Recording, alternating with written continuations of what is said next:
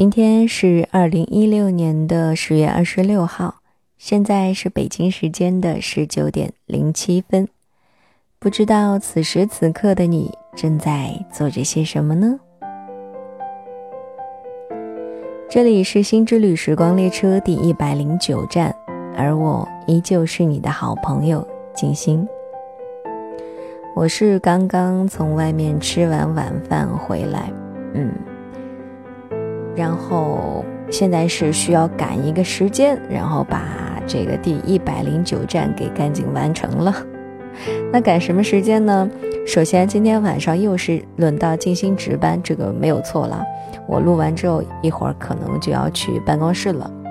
然后还有一点非常重要的呢，就是我已经答应了某人，呃，到八点的时候就会把电脑让给他用，因为宿舍里就只有一个电脑嘛，还是我。啊，不远千里百里，从家里嗯搬过来的，嗯，然后呢，就一台电脑。那有的时候我要录我的新之旅，或者说我要用电脑看点什么，然后呢，开始爸爸需要用他的电脑来玩一下游戏。好像很多男生都很喜欢玩游戏啊。对于这一点，我真的是很，我对所有玩游戏的人 都持一个不理解的态度。我不懂游戏有什么好玩的，因为我个人对游戏完全不感兴趣。然后他呢是约好了他的小伙伴一起玩撸啊撸。嗯，反正每次看他在那边玩着游戏啊，戴着耳机，一个人在那咋咋呼呼的，看着荧幕上那个那些小人在那边跑啊跑，打呀打，我就觉得疯了吗？都是，这有什么好玩的？请原谅我这么一个不懂游戏的人啊，在这里做出的一个嗯很 low 的评价啊。以前我还觉得玩游戏特别不好，玩物丧志。而且你说白天上班哈，白天已经在辛苦的上班了，那么晚上你是不是可以稍微的看一点书，或者说学习一下什么，又或者是培养一些其他的兴趣爱好来陶冶一下你的情操？嗯，学习一下其他的知识，或者说提升一下其他的技能，而不是把这样一个时间浪费在玩游戏上。嗯，但是对，起初我就是持这样一个反对的态度，对于开始爸爸玩游戏这个事情。但是现在我觉得啊，算了，既然白天大家都已经在上班了，而且像我们这个工作基本上也没有周末呀，没有什么休息的时间。那么下了班，大家可能就想把更多的时间放在娱乐上面。那么算了，就让他每天玩个一个小时或者两个小时的游戏吧，也未尝不可。再说了，他跟他的同学或者说跟那些小伙伴一起玩，还能够培养他们之间的培，不能说是培养，还能够延续他们以前在学校里面的那种感情吧，那种美好的友谊，那种很好的兄弟情。然后对我说了，我赶时间，嗯，而且也说了要闲话少叙，是吧？但是一不小心我说了这么些个废话。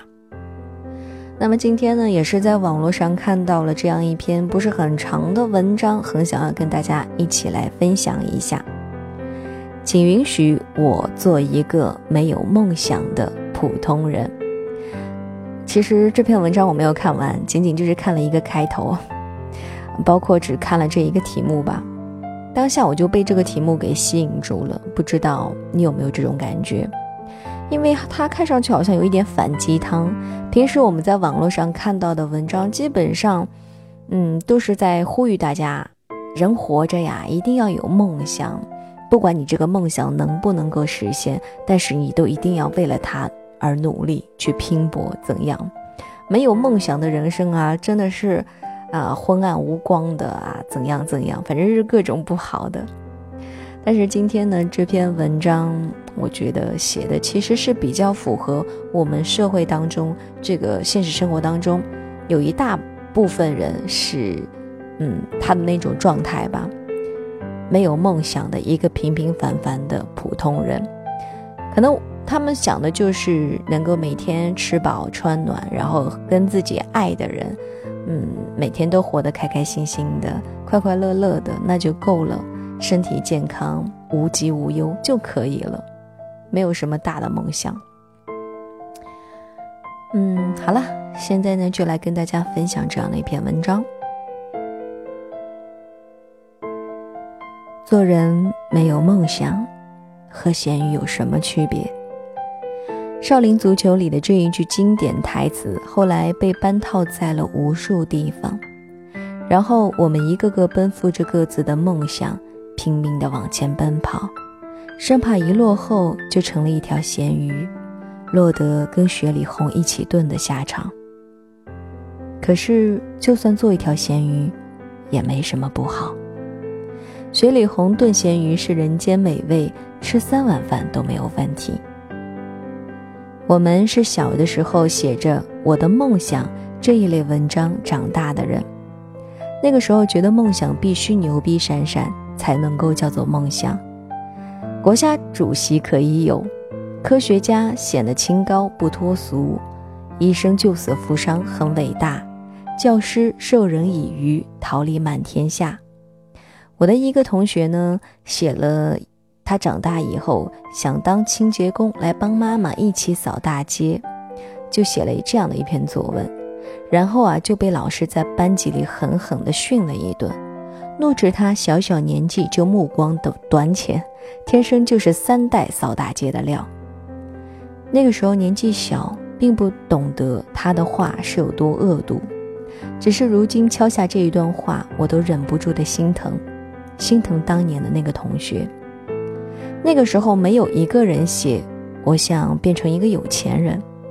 即使在三观没有完全健全的年纪，也只是隐约觉得钱也许是个好东西，可是谁都不愿意赤裸裸地写下它，把它当成是自己的梦想。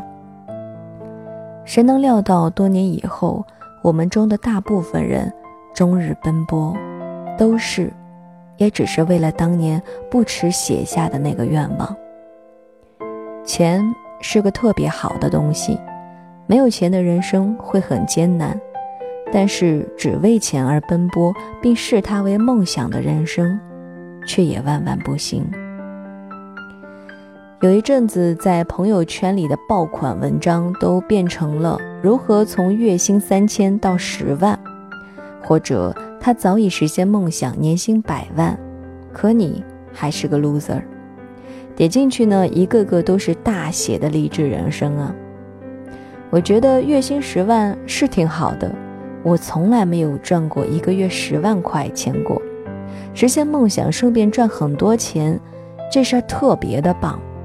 但是这些文章直白而又恶毒的，你没有梦想，不努力就得永远穷逼，穷人不值得同情，都是活该的这样的论调，以及评论区里大把的热血沸腾，要朝着月薪十万努力。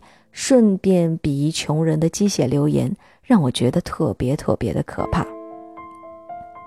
什么时候变成这样了？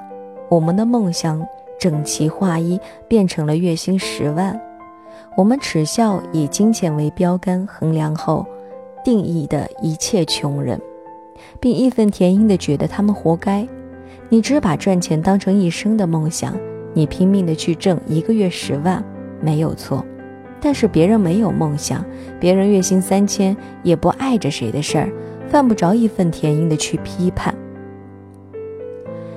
听过很多人谈起梦想，有的姑娘想以后挣很多的钱，能够自己买下喜欢的所有的高跟鞋跟口红；有的呢想嫁给爱人，安安稳稳的过一辈子；也有的人梦想有朝一日能够放下所有身外事儿去支教。让山里的孩子认识外面的世界，这些梦想都很可爱又纯真。梦想不分高低贵贱，不能够说谁的更伟大，谁的又渺小又自私。想当总统的没有资格嘲笑想当路边烤肉串的，而有梦想的也没有资格去嘲笑那些敢于承认自己没有梦想的。说白了。谁比谁更高尚，又是谁比谁更伟大呢？我曾经被两个父亲的梦想所感动。Facebook 的创始人马克扎克伯格在女儿诞生的时候，曾经写下一封信，并承诺未来捐出 Facebook 百分之九十九的股份。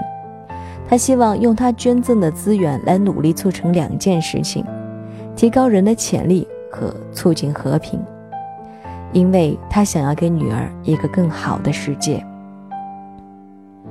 Like all parents, we want you to grow up in a world better than ours today. 和天下所有的父母一样，我们希望你成长的世界好过我们今天的世界。那一天，这封信刷爆了朋友圈，也有人觉得这无疑是在作秀，但我相信他会身健力行的去促成这些梦想，因为他不再只是一名 CEO，更是一个父亲。还有一个父亲，依然是《请回答一九八八》里德善的爸爸。德善问他：“爸爸，你的梦想是什么？”爸爸看着他，告诉他。爸爸现在的梦想啊，就是希望我家宝拉、我家德善、我家余辉健健康康的，没有病痛。爸爸现在只有这一个梦想。我的妈妈也曾经对我说过同样的话，也曾经觉得我的妈妈怎么这么没有抱负，连梦想都这么平庸无聊。可是后来渐渐长大，我这才明白。妈妈只不过放下了自己的梦想，她用全力去帮助我去追寻我的梦想，就已经很开心了。我当然不希望妈妈这样，我希望她能够有自己的生活，有自己自私的追追求，把钱都花在自己的身上，去买漂亮的衣服，去全世界旅行。但是她真的做不到。所以，比起那些在网络上大放厥词。怒斥我们上一辈可悲又可叹，把一切都给了我们的人，我更愿意满怀感激，去担负起他的这份梦想。背着两份梦想，也许沉重，但是我心甘情愿。不是牛逼闪闪的追求才是梦想，梦想更不等于金钱。我们可以追求的东西太多了，有梦想特别棒，请你好好的去追逐。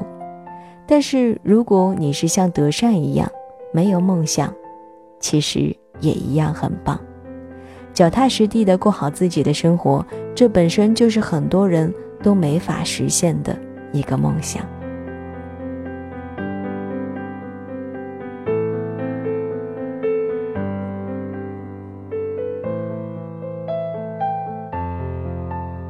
这样的一篇文章跟大家分享完，相信应该可以给很多朋友带来很深的一个思考。那么现在呢，已经是北京时间的十九点二十分了，也就是说，咱们的新之旅时光列车第一百零九站，我仅仅用了二十分钟就已经把它完成了。那么离约定好的八点钟啊，还有几十分钟的时间，嗯，我决定不这么早的把电脑交给我们家开水爸爸。然后，其实我对这一站并不是很满意，因为这篇文章，我在我仅仅只是看了一个开头，我没有把整篇看完，所以在分享的过程当中，在朗读的时候，嗯，会显得有一点急促，就是想在当我在读第一行的时候，我可能眼睛已经瞟到第二行、第三行了。因为有一些词汇啊什么的，我看起来会觉得比较拗口，那我脑子就可能不会想着这篇文章写的是什么，而得去想着啊接下来的那一行字，嗯，我应该怎么去读啊？有哪些字是不，嗯，是比较拗口的，是不怎么好读的。其实我不是很喜欢这样的自己，我喜欢自己在给你们朗读一篇文章的时候，是能够全心全意的投入到里面的。然后，嗯，可以把所有的感情都放在里面。嗯，一会儿如果有时间的话，我会，我会，我会再来一个第一百一十站吧。